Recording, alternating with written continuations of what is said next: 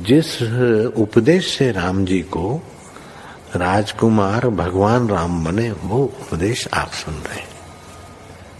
कितना ऊँचा ग्रंथ है इसको। वाल्मीकि रामायण भी बोलते, योग वशिष्ठ महारामायण भी बोलते। राम तीर्थ ने इसी का बार बार अध्ययन किया था। ये आप भी शांत हो जाएँगे परमात्मा में, और दूसरों को भी शांति देने की क्षमता देने वाला ये सद ग्रंथ है। इसको वेदांत का सिद्धांत ग्रंथ बोलते हैं। दूसरे होते प्रक्रिया ग्रंथ। ये ये करके फिर कब वो आचार्य बनो, तब समझो, ये तो थोड़ा पढ़ो और फिर वही सिद्धांत की बात। तो बार बार योग वशिष्ठ महारामायण विचारने योग श्री वशिष्ठ जी बोले, हे राम जी, जब तक वह कृत्रिम आनंद नहीं प्राप्त हुआ और उस पद में विश्राम नहीं पाया। तब तक शांति नहीं प्राप्त होती। वह पद निर्गुण, शुद्ध, स्वच्छ और परम शांत है। जब उस पद में स्थिति होती है, तब परम समाधि हो जाती है। ऐसा त्रिलोकी में कोई नहीं जो उसको समाधि से उतारे। जैसे चित्र की मूर्ति होती है, वैसे ही उसकी अवस्था होती है। उसकी सब चेष्टा इच्छा से रहित होती है। जैसे पंख से रहित पर्वत स्थिर होता है, वैसे ही मन संकल्प विकल्प से रहित हो जाता है और शांत पद को प्राप्त होता है। हे राम जी, जिसके मन में संसार का अभाव हुआ है वह शांत पद को प्राप्त होता है।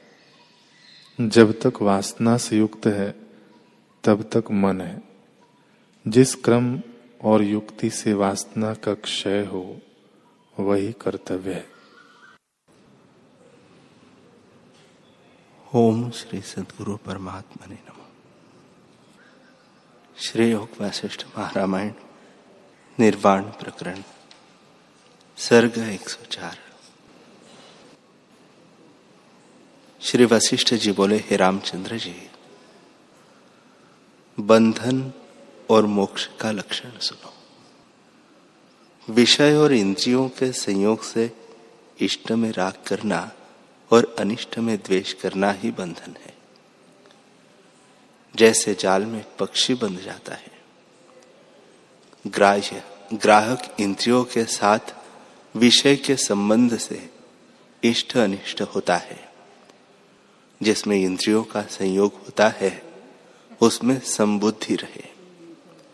उनके धर्म अपने में न देखे और उनका जानने वाला जो अनुभव रूप आत्मा है, उसमें साक्षी रूप होकर स्थित रहे।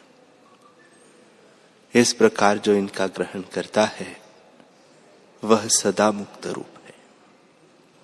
जो इससे भिन्न है, वह मूर्ख जीव बंधन में पड़ता है।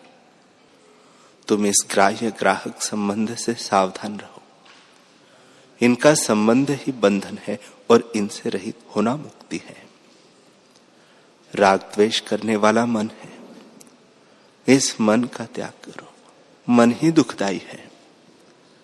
जैसे कुम्हार का चक्र फिरता है और उससे बर्तन उत्पन्न होते हैं, वैसे ही मन रूपी चक्र से पदार्थ रूपी बर्तन उत्पन्न होते हैं। मन के स्फुरन से संसार सत्य होता है। जब फुरना निवृत्त होगा, तब कोई दुख न रहेगा। हे रामचंद्र जी, जब फुरने और न फुरने में समान होंगे, तब राग द्वेष से रहित होकर विचरोगे। यह हो और यह न हो, इस भावना से रहित होकर चेष्टा करो। अभिलाषा पूर्वक संसार में न वासना रखो। हे रामचंद्र जी, पहले जो ज्ञानवान हुए हैं, उनको भूत की चिंतना न थी और आगे होने की आशा भी न थी। शास्त्र के अनुसार वर्तमान काल में वे राग द्वेष से रहित चेष्टा करते थे। इससे तुम भी संकल्प का त्याग कर स्वरूप में स्थित हो। हे रामचंद्र जी, ब्रह्मा से तृण पर्यंत किसी भी पदार्थ में राग हुआ तो बंधन है। मेरा यही आशीर्वाद है कि ब्रह्मा से तृण पर्यंत किसी पदार्थ में तुम्हें रुचि न हो, अपने आप ही में रुचि हो। हे रामचंद्र जी यह संसार मिथ्या है। इसमें कोई पदार्थ सत नहीं। सब मन के रचे हुए हैं। ऐसे मन को स्थिर करो। जैसे धोबी साबुन से वस्त्र का मैल दूर करता है, वैसे ही मन से मन को स्थिर करो। जब मन को स्वरूप में स्थिर करोगे, तब मन अपने को संकल्प का आप ही नाश करेगा। जैसे दुष्ट पुरुष की जब धन से वृद्धि होती है, तब वह अपने भाई आदि के नाश का उपाय करता है। वैसे ही मन जब आत्मपद में स्थित होता है, तब अपने संकल्प को नष्ट करता है। जब तुम्हारा मन स्वरूप में स्थित होगा, तब तुम मनहीन अर्थात संकल्प विकल्प से रहित होंगे। और तुम्हारे सब दुख नष्ट हो जाएँगे। मन के नाश बिना सुख नहीं। हे रामचंद्र जी, यह मन ऐसा दुष्ट है कि जिससे उपजता है, उसी के नाश का निमित्त होता है। जैसे बाँस से अग्नि उपजकर उसी को जलाती है वैसे ही आत्मा से उपजकर यह मन आत्मा को ही तुच्छ करता है। जैसे राजा का नौकर राजा की सत्ता पाकर राजा को ही मारकर आप राजा बन बैठता है, वैसे ही मन आत्मा की सत्ता पाकर और उसको दबाकर आप ही करता भोगता हो बैठा है। इससे मन का मन ही से नाश करो। जैसे लोहा तब कर लोहे को काटता है, वैसे ही मन से मन ही को शुद्ध करो। हे रामचंद्र जी, वृक्ष, बेल, फल, फूल, पशु, पक्षी, देवता, यक्ष, नाग, जो कुछ थावर जंगम पदार्थ है, वे प्रथम कर्मों के बिना उत्पन्न हुए हैं। पीछे जब वे स्वरूप से गिरते हैं और घनपत को प्राप्त होते हैं, तब कर्मों से शरीर होते हैं। कर्मों का बीज अहंकार है और अहंकार में शरीर है। जैसे बीज से वृक्ष होता है और समय पाकर उससे फूल व फल प्रकट होते हैं, वैसे ही अहंकार से शरीर प्रकट होते हैं। और जब अहंकार नष्ट हुआ, तब कोई शरीर नहीं केवल आत्मपद है। अहंकार है नहीं और प्रत्यक्ष दिखाई देता है। और आत्मा अच्युत है, पर गिरे की तरह भाषित होता है। निरावलंब है और अवलंब किनाई दिखता है। निराकार है, पर आकार सहित लगता है। निराभास है, पर आभास सहित दिखाई देता है।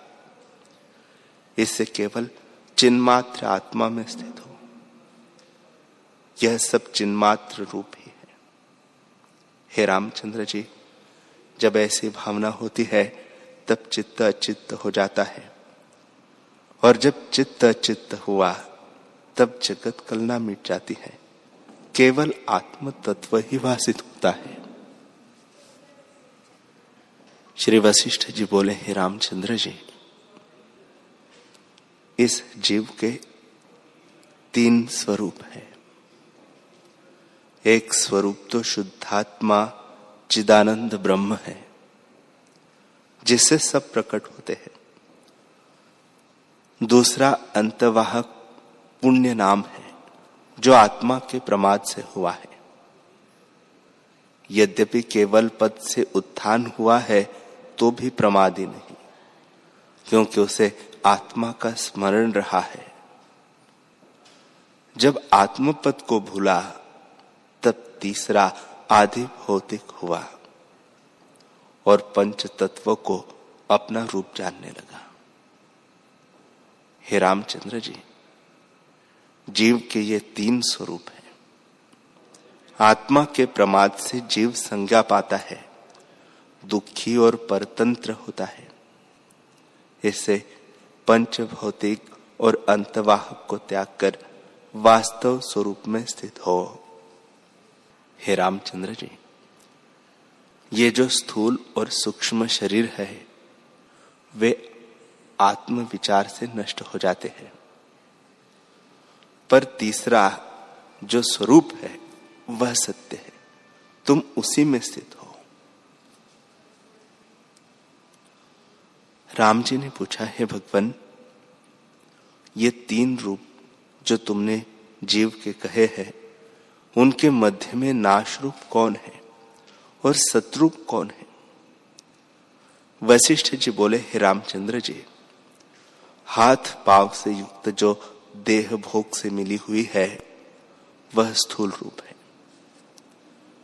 यह जीव अपने ही संकल्प से सदा इसका प्रसार करता है। चित्तरूपी देह इस स्फुरण रूप से अंतवाहक है। वह सदा प्राण वायु के रथ पर स्थित रहता है। देह हो, चाहे न हो। हे रामचंद्र जी, ये दोनों शरीर उपजते और नष्ट भी होते हैं।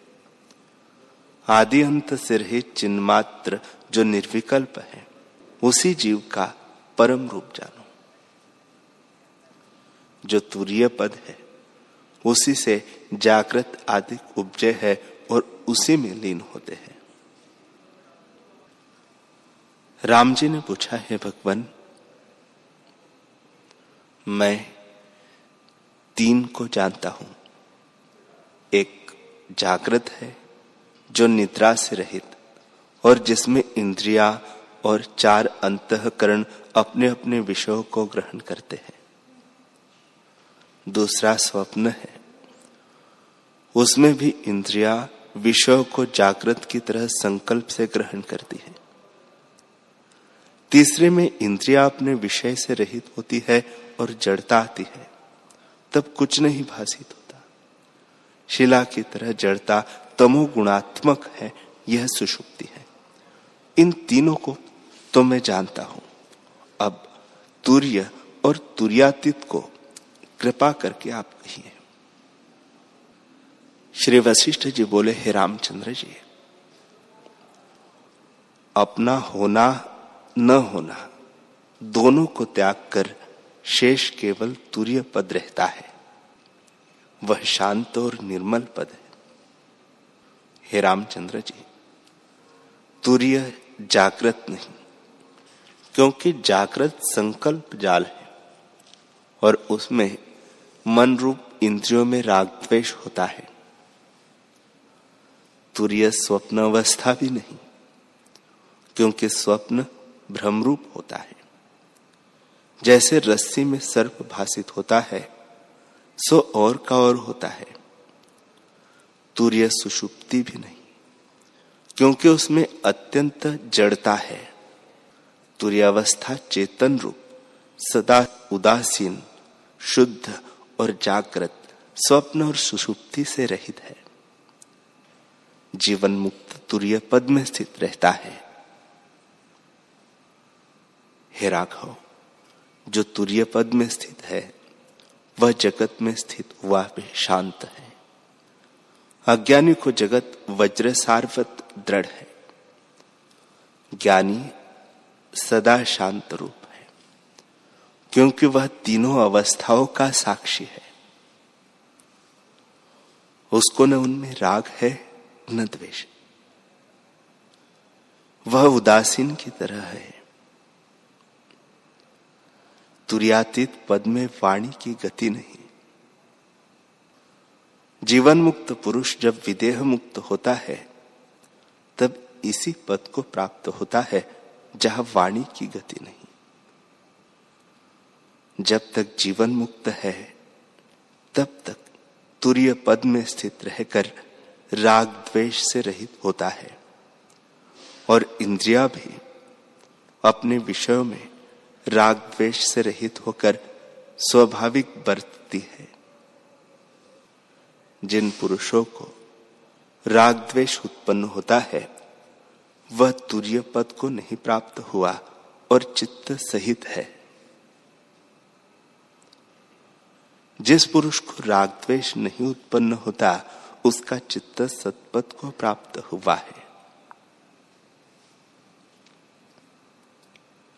जिसका चित्त सतपथ को प्राप्त हुआ है, उसको संसार की सत्यता नहीं प्रतीत होती। वह स्वप्नवत जगत को देखता है। इससे तुम भी सत पद में स्थित होकर साक्षी रूप रहो। श्री वशिष्ठ जी बोले, हे रामचंद्र जी, कर्ता, कारण और कर्म, ये तीनों हो, पर तुम इनके साक्षी हो। इनका कर्तृत्व अभिमान तुम्हें न हो कि मैं यह करता हूँ, अथवा मैंने इसका त्याग किया है। इनसे उदासीन होकर तटस्थ रहो। इसी पर एक आख्यान कहता हूँ, उसे तुम सुनो। तुम प्रबुद्ध हो तो भी दृढ़ बोध के निमित्त सुनो। हे रामचंद्र जी, एक वन में काष्ठ मौन नामक एक मुनि रहता था। एक दिन एक बधिक किसी मृग पर बाण चलाता हुआ उसके पीछे दौड़ता जाता था। जब वह आगे गया तो मृग बधिक की दृष्टि से ओझल हो गया। बधिक ने देखा कि एक तपस्वी बैठा है। तो उससे पूछा, हे मुनीश्वर, यहाँ एक मृग आया था। वह किस ओर गया? तुमने देखा हो तो मुझसे कहो। काष्ठ मौन बोले, हे बधिक, हमको कुछ सुध नहीं, क्योंकि हम निरअहकार है। हमारे साथ चित्त और अहंकार दोनों नहीं। जो तुम कहो कि इंद्रियों की चेष्टा कैसे होती है तो जैसे सूर्य के आश्रय से लोगों की चेष्टा होती है, या दीपक के आश्रय से चेष्टा होती है, और सूर्य व दीपक केवल साक्षी है। वैसे ही हम इंद्रियों के साक्षी है और इनकी चेष्टा स्वाभाविक होती है। हमको इनसे कुछ प्रयोजन नहीं। हे बधिक अहम भाव करने वाला अहंकार है। जैसे माला के भिन्न भिन्न ताने तागे के आश्रय होते हैं और सब में एक तागा होता है। तब माला होती है। पर जब तागा टूट जाता है, तब दाने अलग अलग हो जाते हैं। वैसे ही इंद्रिया दाने हैं और अहंकार तागा है। उस अहंकार रूपी तागे के टूटने से इंद्रिया भिन्न भिन्न हो जाती है। जैसे राजा का नाश होने पर सेना और गोपाल के नष्ट होने पर गौवे बिखर जाती है और पिता के नष्ट होने पर बालक व्याकुल होते हैं, वैसे ही अहंकार के बिना इंद्रिया विकल होती है। इनका अभिमान मुझमें कुछ नहीं। इनका अभिमानी अहंकार था। वह मेरा अभिमान नष्ट हो गया है। इंद्रिया अपने अपने विषयों में विचरती है। मुझको इनका न राग है, न द्वेष है। हे साधो, मुझे न जागृत, न स्वप्न, न सुषुप्ति है। इन तीनों से रहित मैं तुरय पद में स्थित हूँ। मेरा अहम तम मिट गया है। मैं नहीं जानता कि मृग बाए गया या दाहिने। क्योंकि चक्षु इंद्रिय देखने वाली है। उसमें बोलने की शक्ति नहीं। ये इंद्रिया अपने अपने विषयों को ग्रहण करती है। एक इंद्रिय को दूसरी की शक्ति नहीं। फिर तुझसे कौन कहे? इन सबको रखने वाला अहंकार था, जो सबको अपना जानता था। जैसे शरद काल में मेघ नष्ट होते हैं, वैसे ही अहंकार के नष्ट होने से मैं स्वच्छ, निर्मल, शांत, तुरीय पद में स्थित हूँ। इंद्रियों का बीज अहंकार मृतक हो जाने से इंद्रिया भी मृतक हो गई है। देखने पर को देख पड़ती है। जैसे भीत पर लिखी पुतलियों से कार्य कुछ नहीं होता, वैसे ही मेरी इंद्रियों से कुछ कार्य नहीं होता, तब मुझसे कौन कहे? श्री वशिष्ठ जी बोले, हे रामचंद्र जी, जब इस प्रकार मुनीश्वर ने कहा, तब अधिक समझ कर उठ गया।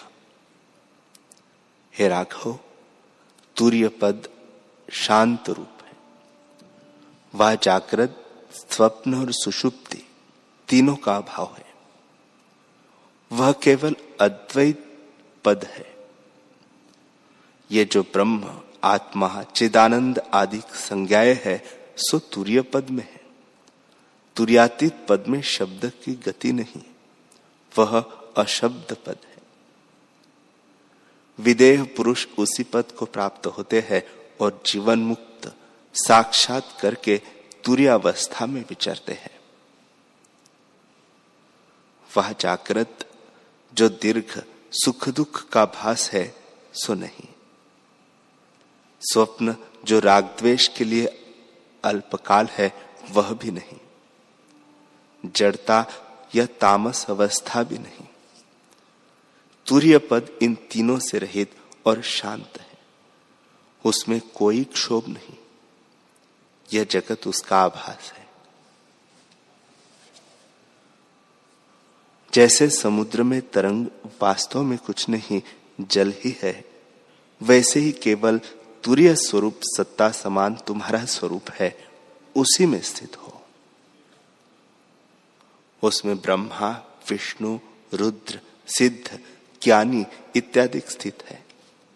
और काष्ठ मौन बधिक का उपदेश करने वाला मुनि भी तुरीय पद में स्थित था। उसकी विशेष कलना जो भिन्न भिन्न नाम रूप को देखने वाली थी, निवृत्त हुई थी। वह केवल सत्ता समान में स्थित था। इससे कलना को त्याग कर तुम भी तूर्य पद में स्थित हो जाओ।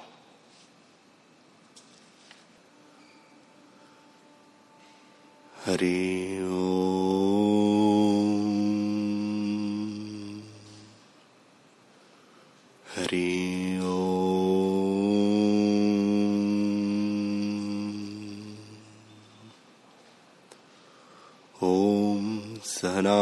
सहनावतु सहनौ भुनक्तु, सह वीर्यं करवावहे। तेजस्विनावधीतमस्तु, मा विद्विषावहे। शांति शांति शांति श्री सद्गुरुदेव भगवान की जय।